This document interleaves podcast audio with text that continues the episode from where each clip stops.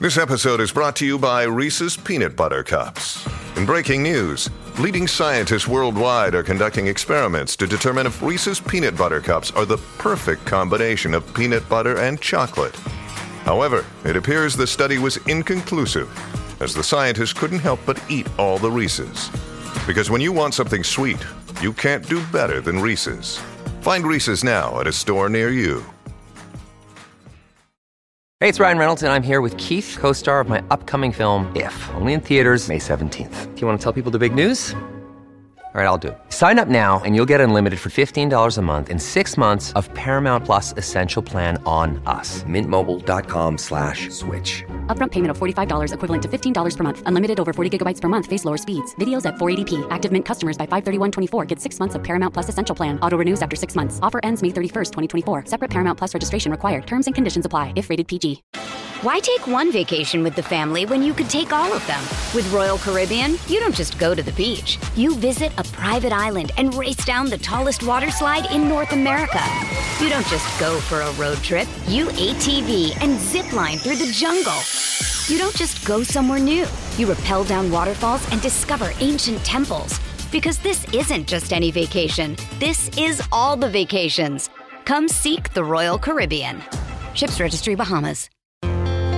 Welcome to Long Sight for our little talk today. So what are you going to ask me? That was the voice of one of British Speedway's all-time legends, Peter Collins, MBE. A one-club man, he only ever rode for the Bellevue Aces in Great Britain, and his roll call of honours is as long as his arm, but it's not as long as his roll call of individual honours, which of course is led by his world title win in 1976. Now he's put all of his stories into a book. It's been long awaited. Keeping It on the Tyres is the name of his new autobiography. It's over 500 pages. There's loads to go at, and it's available now. And in this podcast, we'll hopefully give you a bit of a flavour of the kind of thing you can expect from the book, and we'll listen back to some of Peter's great moments as well. Can Peter Collins avenge that World Championship defeat in Gothenburg? Can he beat his old ex-teammate, his old rival, Ivan Mauger? Mauger is the one who is taking his time to settle, trying the old kidology perhaps. Collins not a quick starter, Mauger of course like jet lightning, and it's Mauger on the outside and Collins on the inside. And it's Mauger who leads into the first corner. Collins is in second place, in third place, and it's Gordon Kennett and Kennett, and it's got the better line around the outside of Collins, and Kennett's gone towering under Mauger, and Mauger wasn't expecting that. And now we've got Collins trying the inside one on Kennett, and this really is super speedway. Kennett battling back again under Collins, and Collins now trying the outside run, so very wide, and he has gone past them as sweet as a nut. A piece of speedway action. Collins was jostled and bumped and banged by Gordon Kennett. He got no mercy from him. Collins is going to be the winner, and what a winner, Peter Collins. During the 1970s and early 80s, Peter Collins was a national hero, really. It's hard to compare a British speedway rider who would have the same exposure and the same stature in the eye of the British public than Peter had back then. He was on the back pages of the UK tabloids, a true sporting superstar. And of course, his performances were on national TV back then, as you just heard there with the great Dave Lanning commentating on one of his international performances. He had a globe-trotting lifestyle. He was living the life of a rock star, as we'll hear, and had bigger paydays than those of contemporary international footballers, certainly at the time. And as a speedway rider, he achieved everything. And he was a one-club man, only ever rode for the Bellevue Aces, and for the Aces, this is what he won. He won 3 British League titles, 71, 72 and 82, a knockout cup in 72, 73 and 75, the League Cup in 1983, the Inter-League Knockout Cup in 1975, the British League pairs with Chris Morton, his great friend, in 1984, and he also broke the Hyde Road track record on 2 occasions, in 1975 in a World Cup qualifier, and in a Grand Prix round, as it was then, in 1976, of course, the year that he became the world champion as well. So those are his achievements just with the Bellevue Aces. And as an individual rider, As far as representing his country, he represented his country 154 times, a record that's almost certainly never going to be broken due to the sheer amount of fixtures required to do that. England, 136 caps, British Lions, 12 caps, Great Britain, 2 caps, Great Britain under-23s, 3 caps, and he also got an England cap in Division 2 as well, just the one cap there. But his major honours, well, of course, he won the World Championship in 1976. He also won the Seagrave Trophy in that year as well. He's won 5 World Team Cups, 73, 74, 75, 77 and 1980. 4 World Pairs winners with 1977 alongside Malcolm Simmons, 1980 alongside Dave Jessup, 83 with Kenny Carter and 84 with Chris Morton.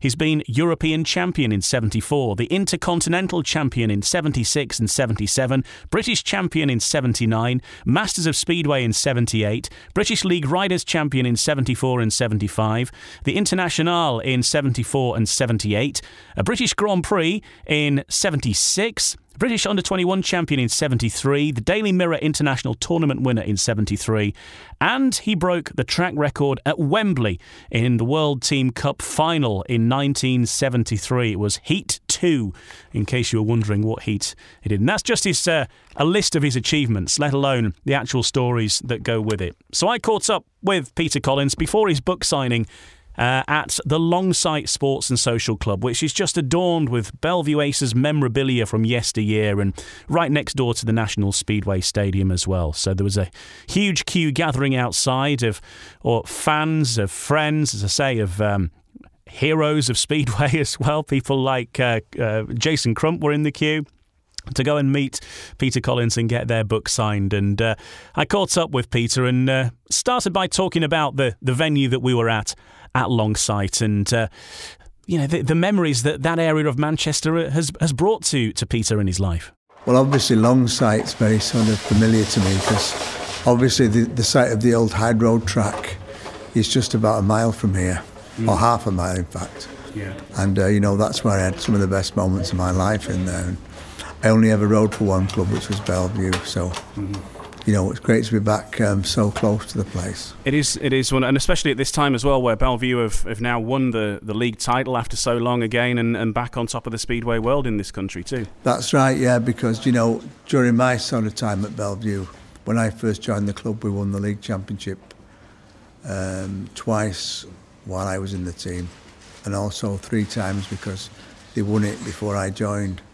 I joined Bellevue in 71. So I won the league championship with them in 71 and 72, and they'd won it the previous year as well.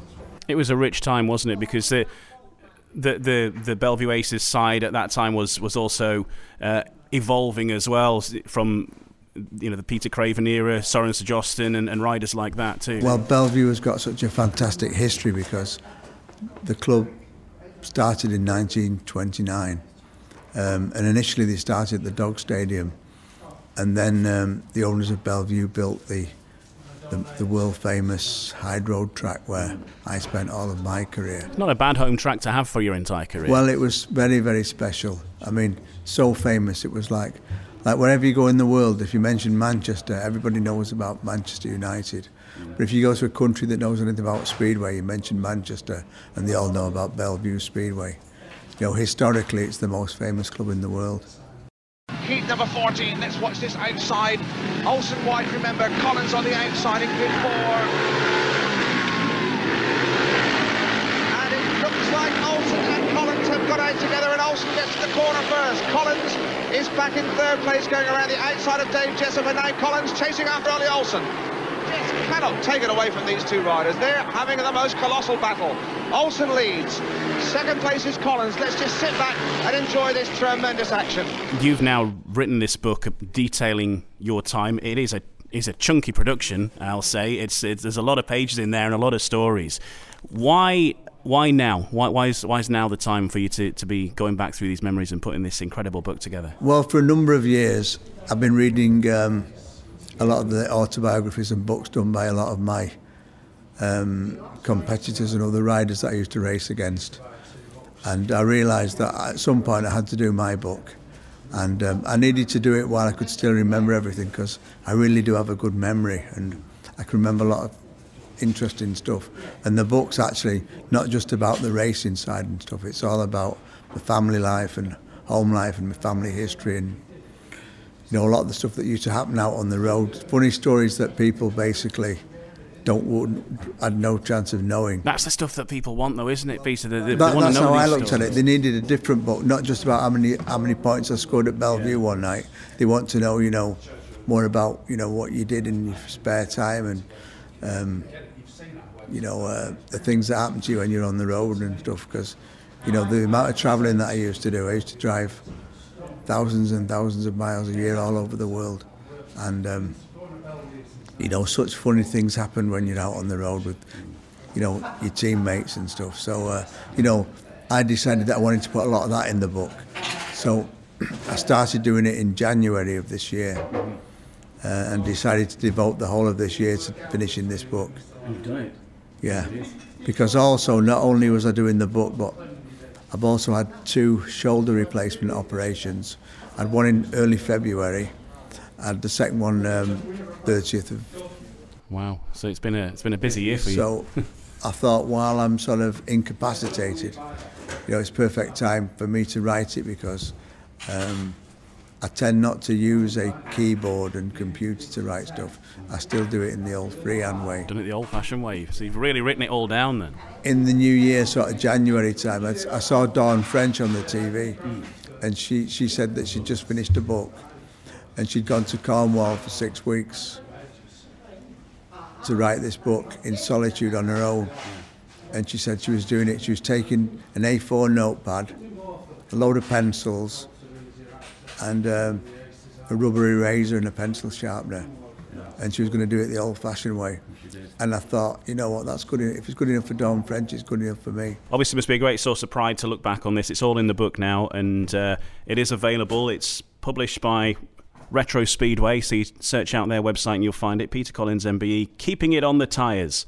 What was that about? Yeah. When I first started racing, my first sponsor, Jim Rawlinson, he had some mechanics, and always before I went off to a meeting, they'd always say that to me, keep it on the tyres. And that actually means, basically, when you're out racing, make sure you stay on the bike. Yeah, don't crash. If you crash it, and you end up on the centre green or in hospital, you don't learn anything and you don't earn anything either. No. So, you know, you're better off keeping it on the tyres and gaining the experience. Wise advice for any Speedway rider there, and that's still true today, isn't it? Well, I still say that to a lot of the lads now. Yeah. You know, it might be a bit old-fashioned, but it's still true to the day. You know, if you're not on the bike, if you've crashed it and you're watching from the centre green, you're not earning and you're not learning either. So when you've thought back about these stories then, I mean, give us a flavour of what life was like on the road then, because these days riders are obviously jet-setting here, there and everywhere, and quite often they've maybe got people doing the stuff for them. Life would have been different in the 1970s and 80s, I would have thought. Well, to be fair, because I was so successful, I did more meetings in all over the world than probably anybody else did. You know, I know a lot of lads go back now to Sweden and Poland, but I used to do all that as well. And I probably used to go to Germany sometimes 2 or 3 times a week, as well as all my British commitments, because these days, you know, their actual race nights, you know, they probably only got fixtures like 1 or 2 a week, whereas at my time we had like clubs that used to race every day of the week. Like on a Monday there was like Reading, Exeter, lots of other ones, Newcastle, and on a Tuesday we had Leicester, which I was nearly always at Leicester on a Tuesday. And then Wednesdays we had the likes of White City down in London. Thursday was Sheffield, Ipswich. You know, just about every day of the week I was riding. Sometimes I went for about a month and probably did... In 30 days, I probably did 32 meetings in 30 days, sometimes 2 in a day. I was going to say, that means that's twice in a day then. Yeah, yeah, so the amount of travelling and driving that we used to do and flying, yeah. Amazing. And the people that used to meet out and about on the road, you know, it was very similar to what all the pop groups were doing at the time. All the music people, they were all doing the same sort of travelling like us in bands and trucks and things. You're living a rock star lifestyle in a way. We were, absolutely, yeah. And we did meet a lot of rock stars during that time, yeah. Who have you met? We sort of met Jeff Lynne from ELO and The Searchers, The Hollies, and in my free time I used to go and watch a lot of these bands during the time, because during the 70s it was a massive sort of glam rock time with the music and stuff. Mm. And I recently met one of my heroes, Noddy Holder out of Slade. Have you? I'd got close to seeing him a few times in the past, but it was actually a neighbour's party a few weeks ago, and I got a picture taken with Noddy, which was brilliant. So, you know, even heroes have got heroes. Well, that's a fantastic tale. I spent a lot of times driving to Germany and, you know, the border crossings and things like that with your old paperwork and passports and all that you used to go through in the pre-Europe days. And some of the things that used to happen. And also going into Poland and that in later years. Because when Poland first kind of opened up to the West, Western riders and that, I was the one that initially did all the contracts for, well, about 6 or 8 of the riders that went to Poland first. Mm. So I was very much involved with all that. And me and my mate Alan Ratcliffe, we used to take all the bikes to Poland in March before the season started, and then pick them up in October before the season, when the season finished. But, you know, some of the times that we had, some of the fun that we used to have on the road and stuff, things that you wouldn't believe. Why take one vacation with the family when you could take all of them? With Royal Caribbean, you don't just go to the beach. You visit a private island and race down the tallest water slide in North America. You don't just go for a road trip. You ATV and zip line through the jungle. You don't just go somewhere new. You rappel down waterfalls and discover ancient temples. Because this isn't just any vacation. This is all the vacations. Come seek the Royal Caribbean.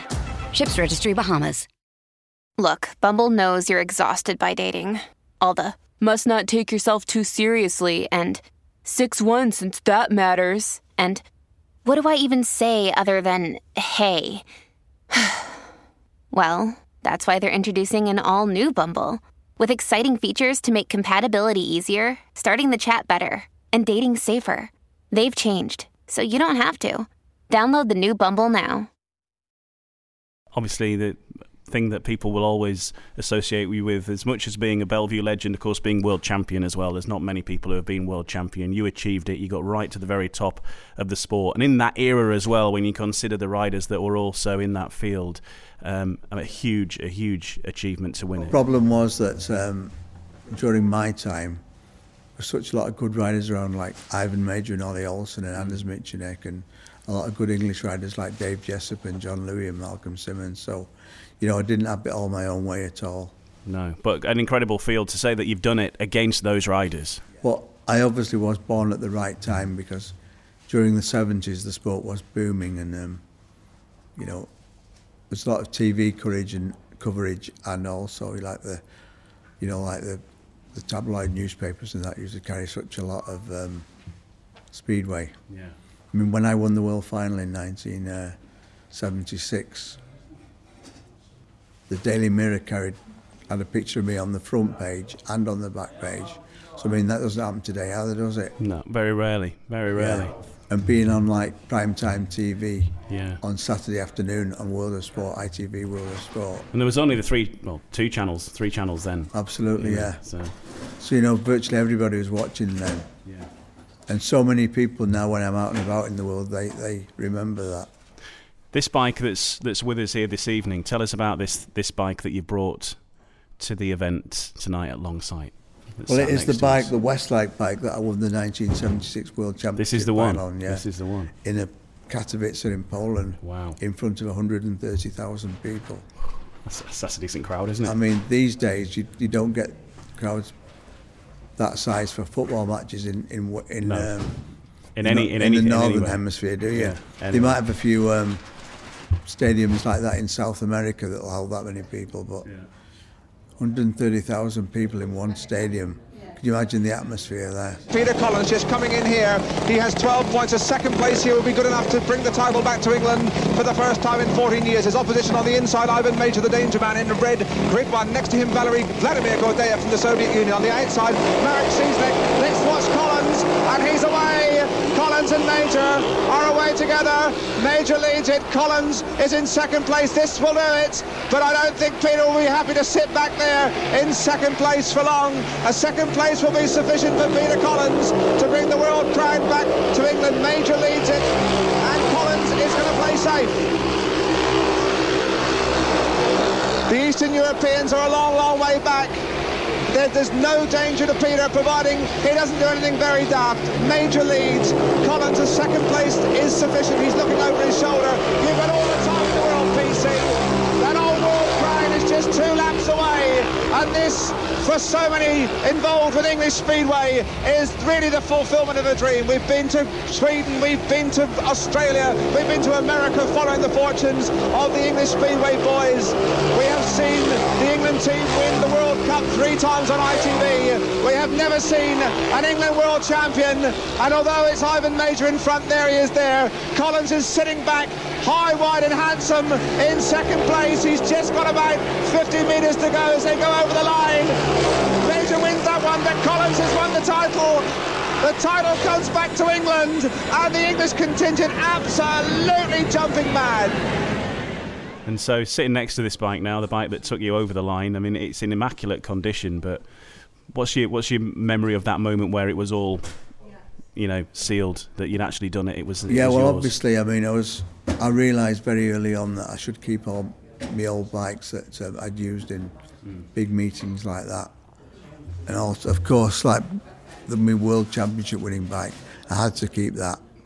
And I've recently refurbished it, so it looks incredible. It's kind of in prime condition. It's 1976 world champion. You must be the calmest Englishman in the place. How does it feel to be the official number 1 of the world? I just can't believe it. It's not struck me at all yet. I'll probably crack up when it does. But I mean, those first couple of 3 races, you had to really battle. You weren't starting. Did you really think you were going to win it after 1 race or 2 races? Or when did you really think that crown was within your grasp? Well, I thought my first 2 races were the hardest, and it turned out that they were. And after those first 2, well, everything just seems to go great for me.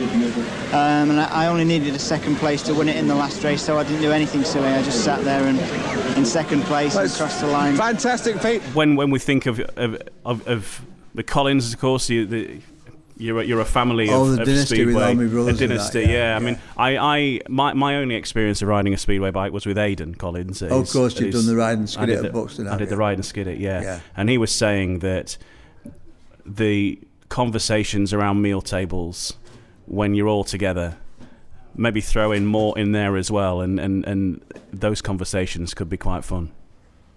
Oh yeah, we've obviously all got lots to talk about because we've all done so much. But like Les and Neil, they've had the more team appearances for any other riders on the planet. Yeah, they've done more team racing than any other riders. So that's their argument, but then you come back with... Yeah, well, I'm very proud about, you know, basically my 154 caps for England, which is a record. Yeah, I can't ever see that record going because there just aren't enough England matches anymore, or internationals. It's a very good point, yeah. And of course, my 10 FIM gold medals for me, 5 World Team Cups, 4 World Pairs, and of course, my 76 World Final. So, you know, having there's pictures of all my medals and stuff like that in there. Yeah. When I say all, I mean the World Championship ones. And my 3 British League medals are in there as well. Inside we've got Eric Boocock in the dark-coloured helmet. Next to him we have Anders Michanek digging up some dirt, trying to get a bit of extra drive to fly out of this starting grid. Next to him we have Collins, and on the far outside Tommy Jansson. Remember, it's all square, it's all on this one. England versus Sweden, Heat 13, Sheffield Stadium, alight and buzzing. And here they go. And oh, Boocock has missed the start. Boocock has cleared. Michanek is shown first. Collins is in second place. Tommy Jansson is there. What a tragedy for England. because Eric Boocock ran dreadfully and Sweden in front. Sweden was literally Collins battling with all his heart from Bellevue and England, and Collins coming through on the inside. Michanek closes the game on him. Collins drives so hard for him with a 19-year-old Wiskin, trying to get under Anders Michanek. This is what it's all about, Chance. It's not finished. Michanek. Collins trying so hard for England, it's Sweden in front. Tommy Jansson, Eric Boocock's back in contention now. At the moment, it's believing Sweden will win. Michanek in front, Collins, then Jansson. Collins coming again, Collins round the wall, but Michanek looks in command at the moment. He knows where he is, he's so clever, he's so crafty. He knows exactly where he's going to come from, and Collins is trying the outside. He's closed again, Boocock's coming back into contention at the back now. Collins going round the boards in tremendous style, and I think he's going to do it. He's gone round it, fantastic. Peter Collins and Boocock come through on the inside too on this last lap. England are going to win it. England are going to win it, fantastic. Thanks a lot, Peter, for sharing some details of the book, and as I say, it's got loads of pictures in there and some fantastic stories as well. And if you were to pick out one story, then one chapter from this, what's the favourite chapter that you, from the book that you've written? Well, there's such a lot, you know, from like the early days of like from the family and my mum and dad bringing us up on the farm and that. So we had access to motorbikes and, you know, tracks around the farm and stuff. So our parents did such a lot for us. Yeah. Which we all carried that on into later life. Yeah. The farm years were, you know, legendary. Yeah, because I've done all my family history and it goes back to farmers in Carrington over 500 years ago. Wow. Oh, you're deeply rooted in Manchester then, aren't you? Yeah, well, obviously also the training grounds for Manchester United and Manchester City and Sale Sharks in Carrington are on land that my ancestors used to farm. Are they? Yeah. Wow. See, all comes back to the Collinses. Looks like it, doesn't it? Yeah. Thanks very much for speaking to us, Peter, and all the very best with the book too. You're welcome. Thanks for the opportunity. Peter Collins, MBE, and a little chat I had before he signed hundreds of copies of his book, Peter Collins, Keeping It on the Tyres, his official autobiography, and you can find out more about it at retro-speedway.com. Before we go, a few times Peter mentioned in that some of his favourite tales were tales from being on the roads. And I just wanted to read you a little excerpt of a time that he visited Perth in Australia and met up with Ken Beckett and his wife Anne for a meal, and after they had a pleasant evening, they raised their wine glasses to yet another toast to the mechanics, of course, which they respected hugely, because without the mechanics they would be struggling. And a little ritual every time that they met up for dinner was to pay tribute to the mechanics. But Ken, who he was with, was always game for a laugh, and it was on a trip in Poland in 1974 he and Simo played a practical joke on a photographer for the Speedway Mail, Alf Whedon, who was also the co-owner of the Speedway Mail, and on arrival at Katowice Airport, they all had to open their suitcases to be checked by security staff, and just before Alf picked up his luggage to proceed through the terminal, Simo and Ken quickly undid both clips on Alf's suitcase while his back was turned, and Alf was sauntering across the road, about to join the rest of the party, waiting by the bus to take them off to their hotel, when suddenly his suitcase burst open. His Y fronts tumbled out and started blowing down the road with other items of his clothing. The commotion happened in full view of the Polish police. Of course, Poland was a slightly different place there behind the Iron Curtain, but luckily the Polish guards found it just as funny as everyone else. There you go. The story of Alf's Y-fronts. They're fully detailed in Peter Collins' book, Keeping It on the Tyres. There's plenty more. So there's over 500 pages and £25 RRP. But get the details. You might even get yourself a signed copy as well. Retro-speedway.com. Thanks for listening. Check back through our previous episodes if you've not heard them before. We've got chats with all sorts of people from the world of Speedway. This is our most recent one for a little while. But there's plenty of stuff to go back from over the past couple of years. We're chatting with Stuart Robson, who is going to be having his testimonial, in fact, at the start of the 2023 season at Redcar, so you can hear that. Neil Vatcher, the Great Britain Under-21 manager and also the man in charge of all the referees at the SCB. We spoke to him earlier in 2022. Also spoke with Paul Ackroyd, top former referee and now the man in charge of the Speedway Riders Benevolent Fund.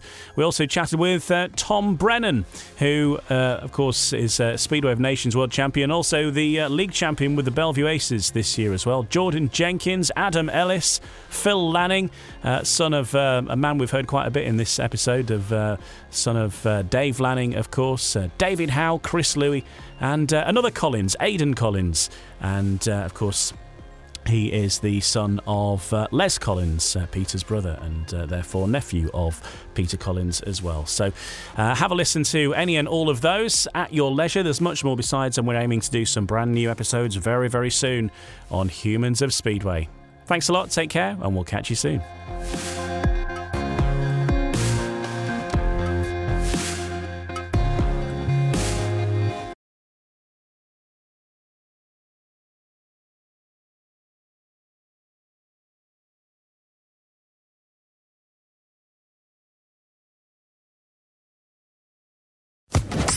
Social Podcast Network.